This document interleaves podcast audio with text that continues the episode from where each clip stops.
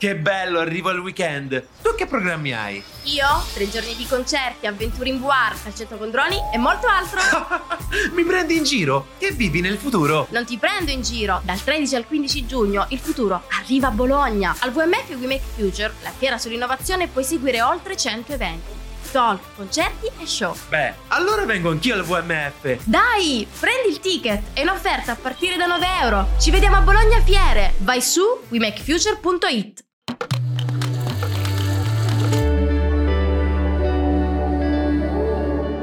Cora.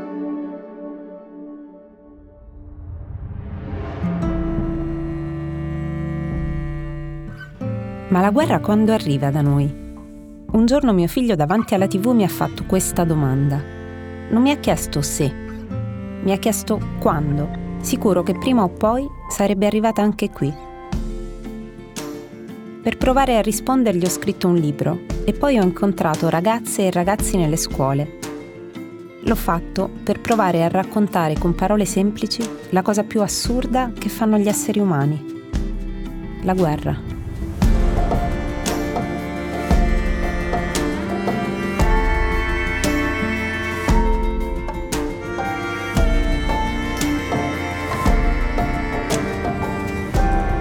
Sono Francesca Mannocchi e questo podcast di Cora Media si chiama, per esempio, La guerra.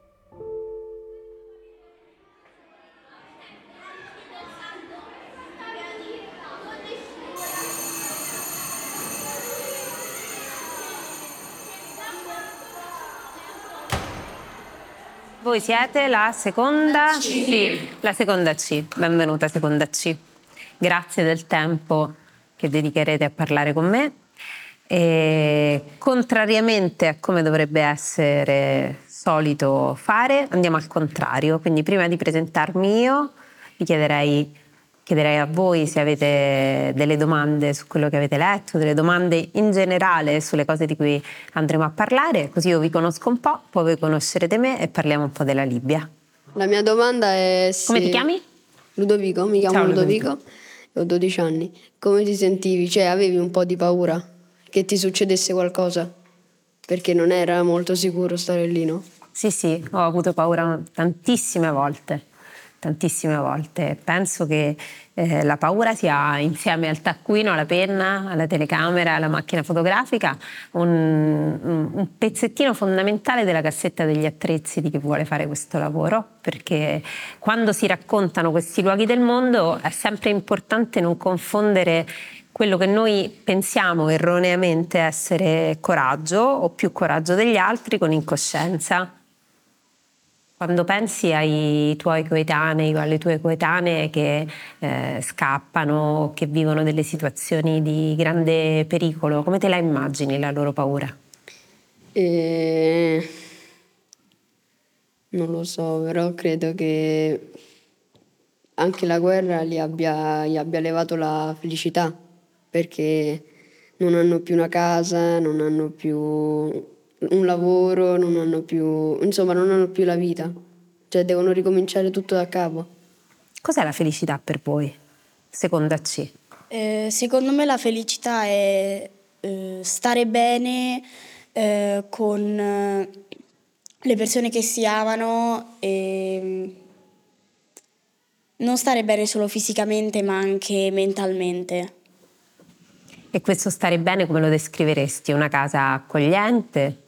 Una casa accogliente, un lavoro sicuro, eh, stare con le persone a cui vuoi bene e... Avere da mangiare? Sì, da avere bere. i beni principali, eh, cibo, vestiti.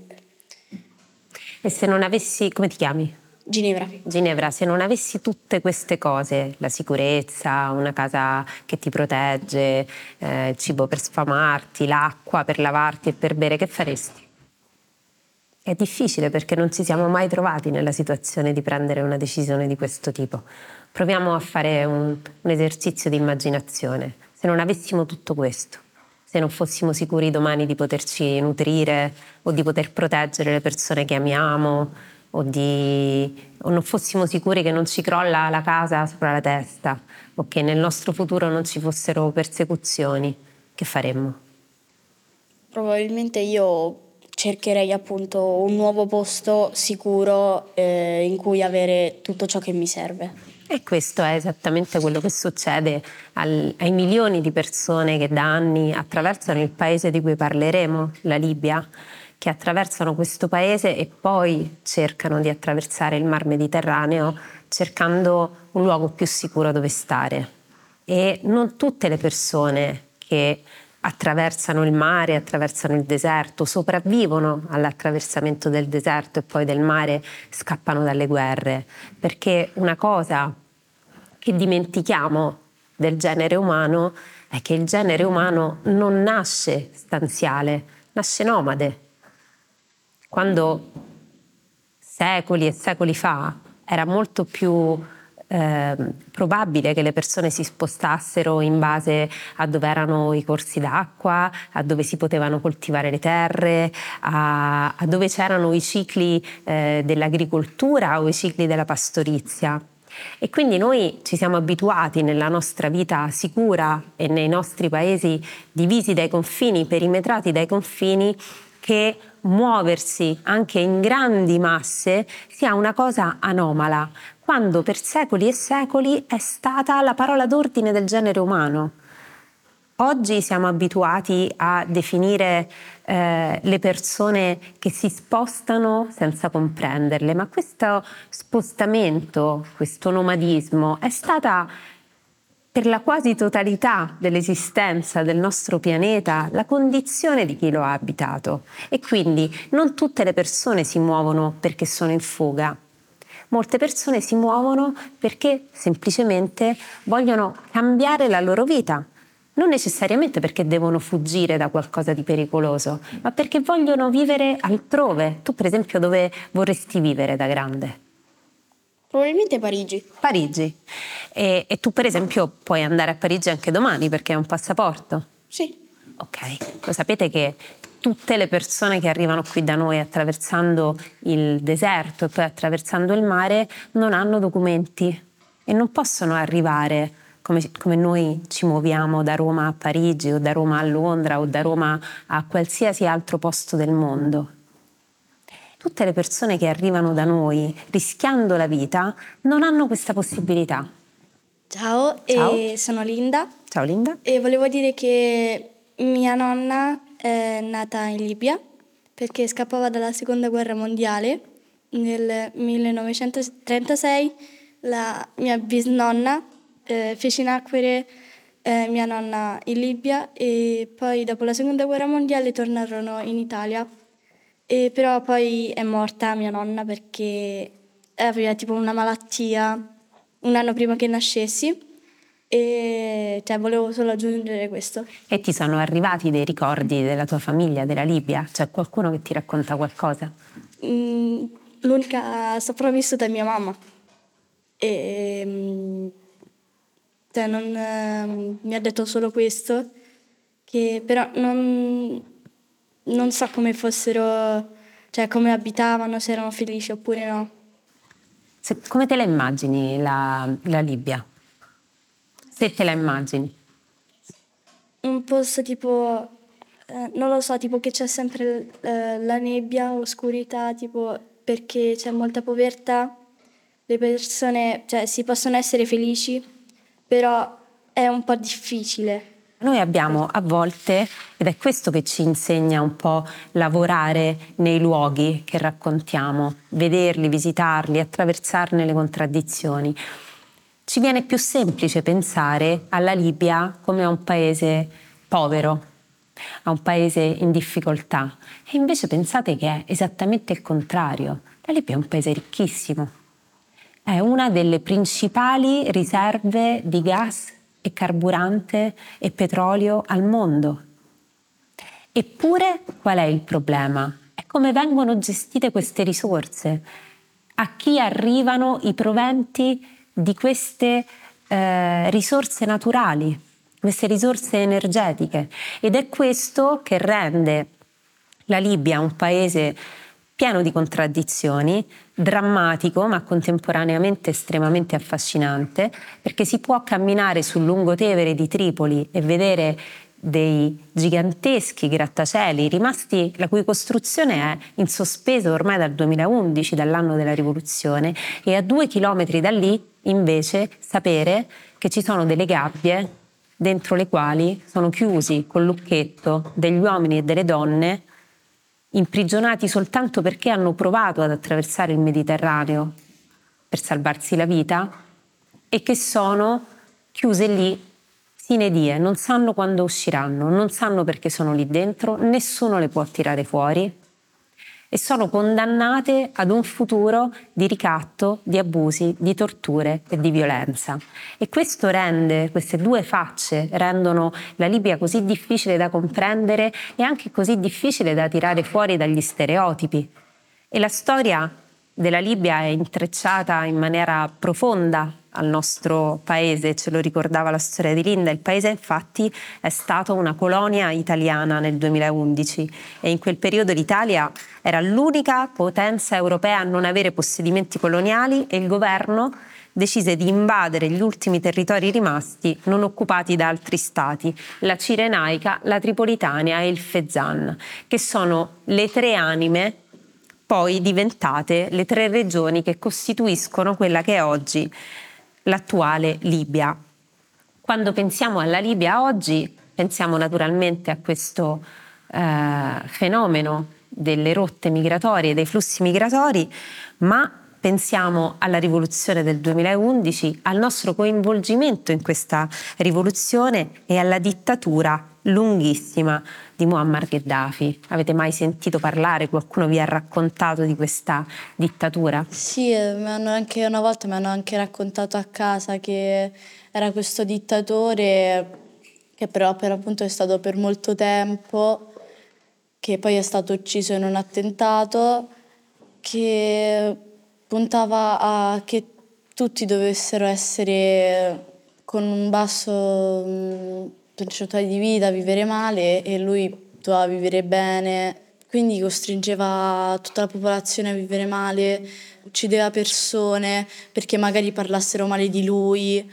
quindi mandava spie che poteva anche essere il tuo vicino di casa a sentire quello che dicevi, quindi tu non potevi parlare di alcuni argomenti perché poi poteva essere anche il tuo migliore amico, poteva essere una spia e dire tutto. Quindi se secondo lui tu non facevi qualcosa che potesse andare bene, potevi essere ucciso da un momento all'altro non sapendo nemmeno chi ti aveva condannato a quella vita. È stato ucciso durante, eh, a ottobre dell'anno della rivoluzione del, 2000, del 2011 da, dai rivoltosi, dai ribelli eh, libici eh, Muammar Gheddafi ed è stato ucciso nella città che gli ha dato i natali, Sirte, dove si era nascosto in fuga dai ribelli ed è stato trucidato dai ribelli proprio nella città dove era nato. Sapete quanto è durato il regime di Gheddafi? No. 30 anni. Prova, provate. Dite 10, 20. 40. 42 più del doppio del fascismo. Pensate un po'. 42 anni, all'inizio neanch'io riuscivo a capire cosa significasse questo da un punto di vista ehm, della costruzione della società.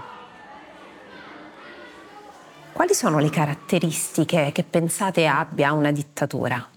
Allora, eh, per me la dittatura è in pratica un uomo che mh, mm, quindi dirige il popolo la maggior parte delle volte in maniera crudele, mh, mm, non, non, dando la libertà necessaria al proprio popolo, quindi non potevano, non potevano avere il diritto di espressione, eh, non, e non potevano fare molte altre cose perché ritenute da lui eh, cose più cioè che non si potevano fare. È una cosa orribile perché tu non puoi esporre un tuo pensiero, non puoi, eh, non puoi dire nulla che magari per te sia giusto, perché sennò o vieni condannato oppure ti uccidono, e, oppure ti, ti mettono in galera per tutta la vita e non puoi più uscire. E come, quali sono gli strumenti attraverso i quali un dittatore può dominare il suo popolo? l'educazione e quindi l'ideologia, l'istruzione naturalmente, come crescono le nuove generazioni, eh, il controllo e il controllo delle relazioni, cioè, come dicevate, che ognuno diventa spia e delatore delle persone che ha intorno. La delazione è, una, è uno degli strumenti dei regimi. Voi avete ricordi di, eh, che vi sono arrivati di quando eh, nel nostro paese c'era un regime? Qualcuno che vi ha raccontato che cos'era l'Italia ai tempi del regime fascista? In realtà io non so bene del fascismo perché i miei genitori sono rumeni e quindi hanno vissuto il comunismo. E mi sono arrivati tanti racconti su come vivevano male sulla dittatura di Ceausescu che per esempio mi raccontavano che tu se magari partivi un giorno c'è la possibilità che non potevi nemmeno tornare, un amico di, dei miei genitori mi raccontava, essendo sempre rumeno, mi raccontava che i vicini di casa avevano un, uh, il padre che però non si curava della famiglia, i guadagni che aveva li spendeva tutti in vino, birra, insomma si ubriacava senza guardare la famiglia.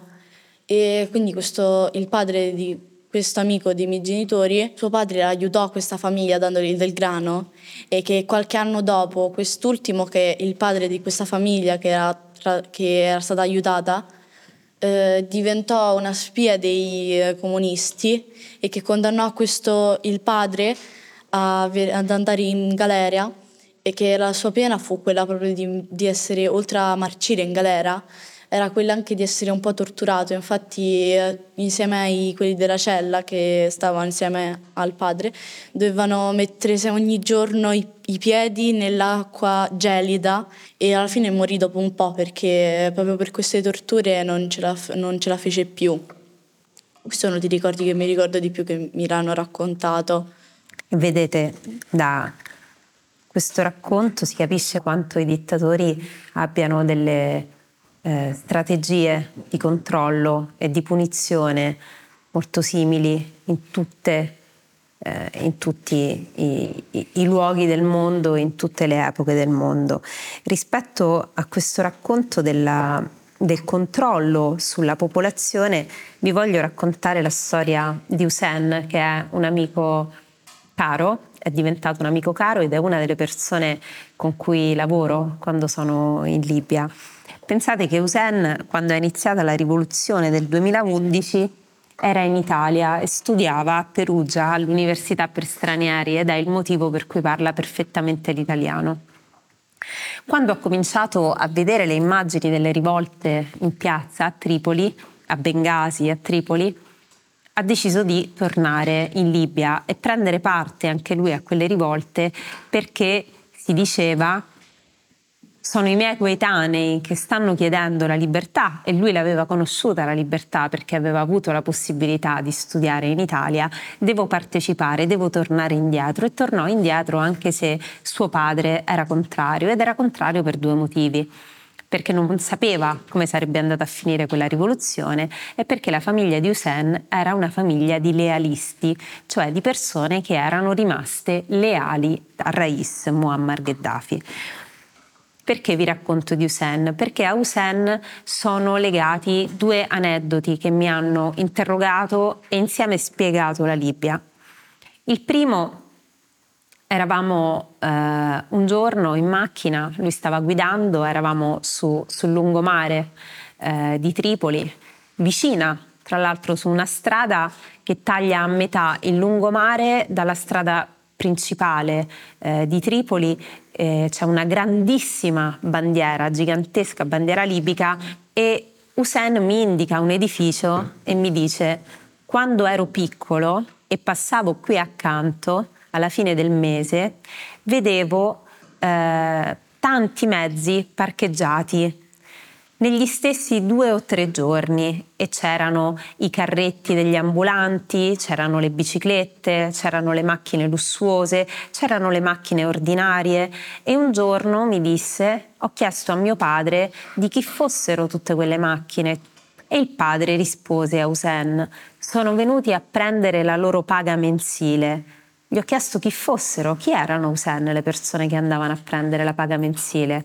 Erano tutti, mi ha detto, erano tutti cittadini normali che andavano a prendere la loro paga per aver fatto cosa? Per aver spiato i loro vicini.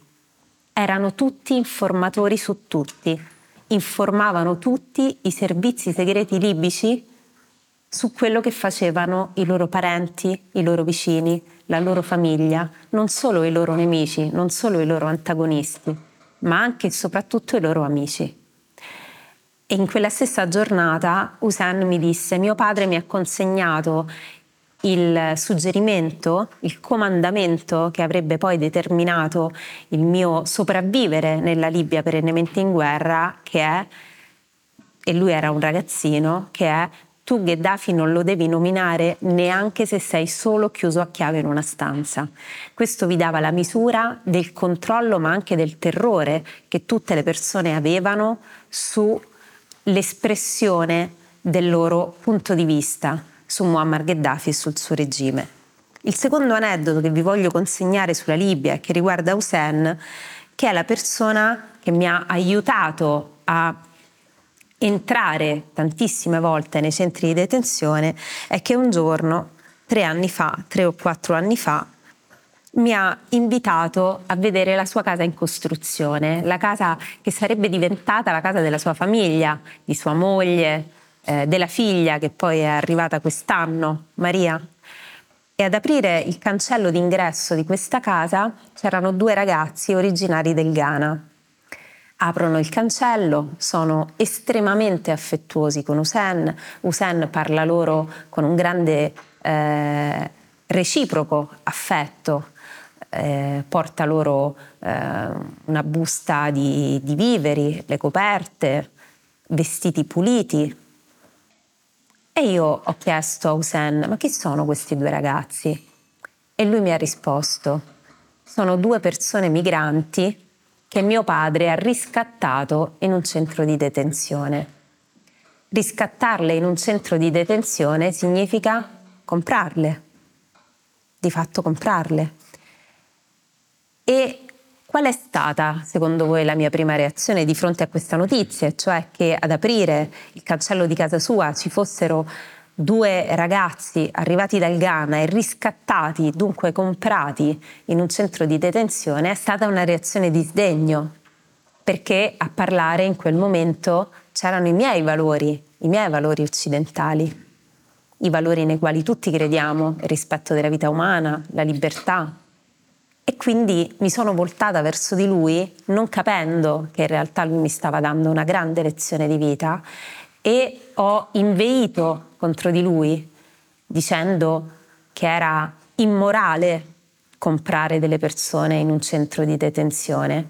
Lui mi ha lasciato parlare e poi alla fine di questo mio sproloquio sui valori di cui mi sentivo portatrice mi ha detto, secondo te in un paese come questo. È meglio per loro due vivere qui a casa mia, protetti al sicuro, pagati per il lavoro che fanno, in un luogo dove possono contattare le loro famiglie, non essere esposti alle torture e agli abusi o stare in un centro di detenzione sapendo che un giorno posso essere rapiti dalle milizie, dover pagare migliaia di dollari, essere torturati affinché le loro famiglie paghino migliaia di dollari per farli liberare.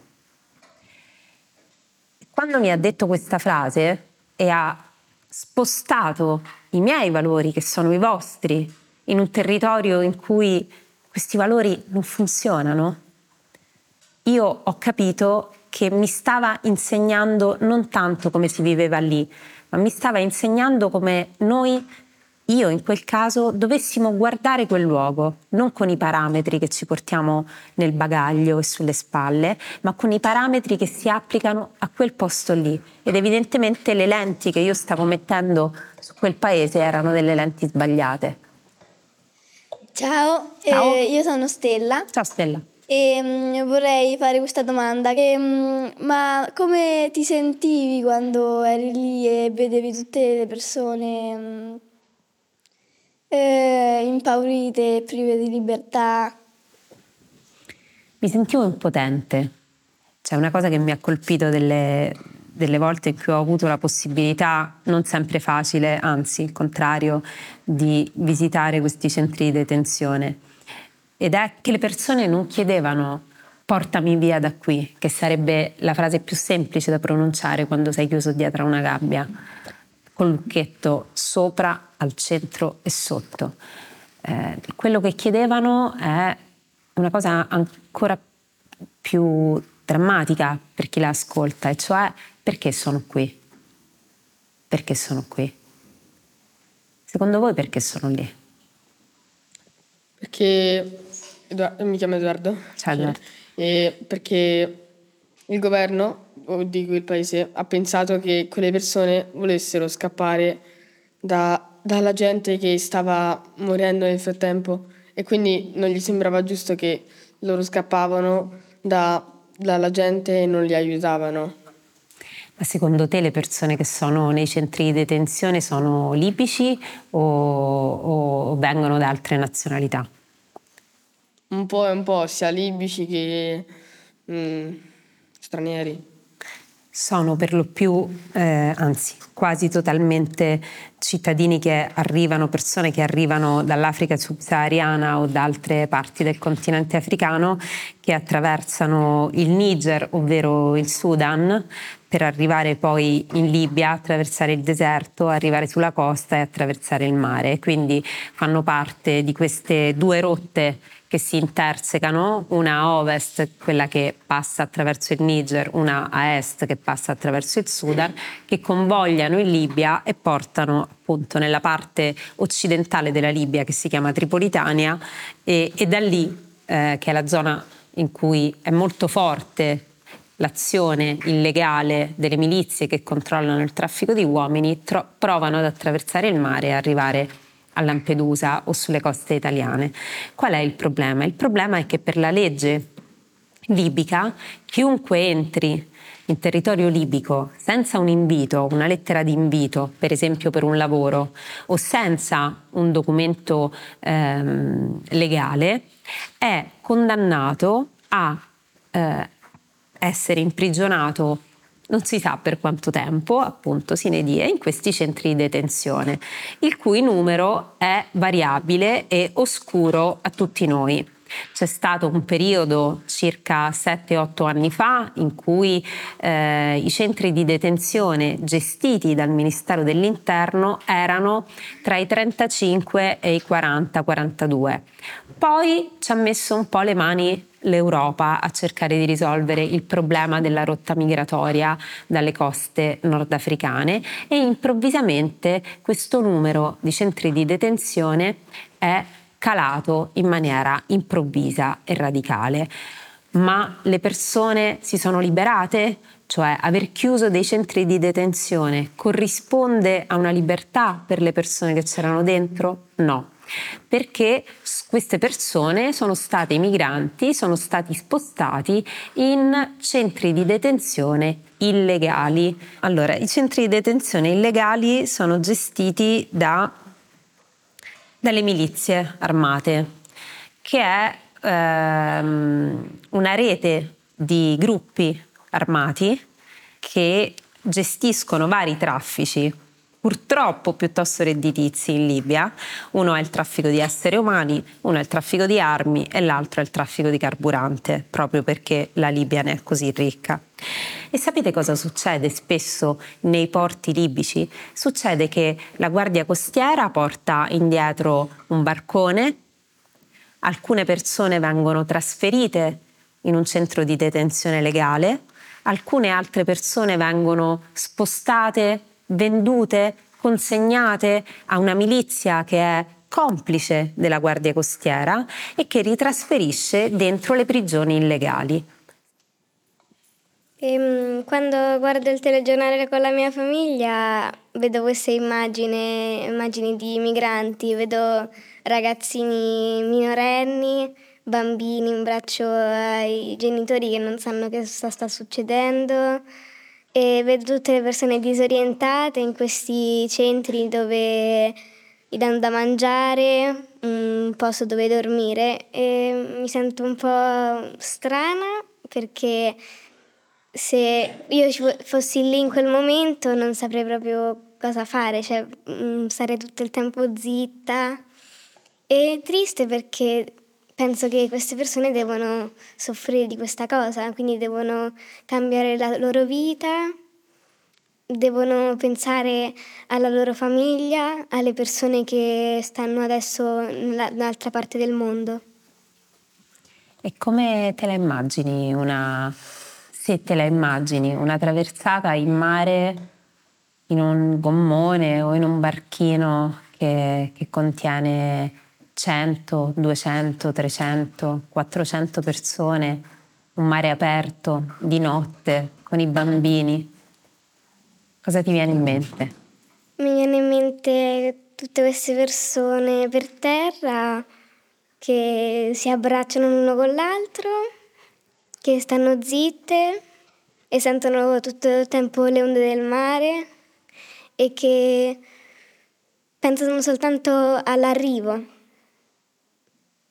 Cosa hai pensato quando stavi per arrivare in Libia, quando stavi in aereo a pochi chilometri dall'aeroporto? Dipende, mm, la prima o una delle de- de- decine di volte successive. Eh, la prima volta pensavo che avrei trovato più facilmente una realtà in cui era semplice distinguere i buoni e i cattivi. E, invece sono atterrata e ho quasi immediatamente capito che quella distinzione non funzionasse. e non funziona mai questo è uno spoiler della vita, non funziona mai la distinzione tra buoni e cattivi, non funziona in Libia, in Siria, in Iraq, in Afghanistan eh, e la cosa più difficile che siamo chiamati a fare sempre col nostro vicino di banco, col nostro acerrimo nemico militare è indagare le ragioni di quelli che consideriamo cattivi, perché, perché la pace si fa con i nemici e non si fa con gli amici. Grazie.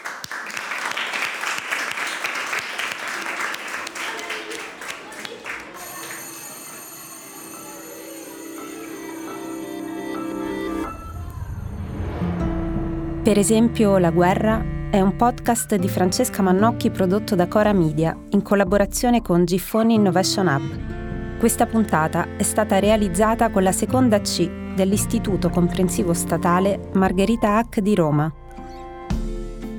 Cura editoriale Sabrina Tinelli e Marco Villa. Ha collaborato Silvia Righini.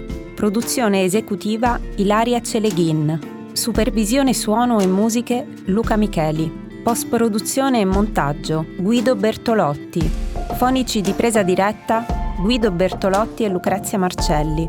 Editing audio Michele Laserra, Matteo Scelza e Francesca Abruzzese. Post producer Matteo Scelza. Per Giffoni Innovation Hub, Head of Production Luigi Sales. Produttore delegato Liu Cappella. Grazie all'Istituto Comprensivo Margherita Hack Plesso Nocetta di Roma e agli insegnanti Francesco Iannini, Adamusci e Francesca Marrone. Il titolo, per esempio La guerra, è una citazione dalla poesia Promemoria di Gianni Rodari.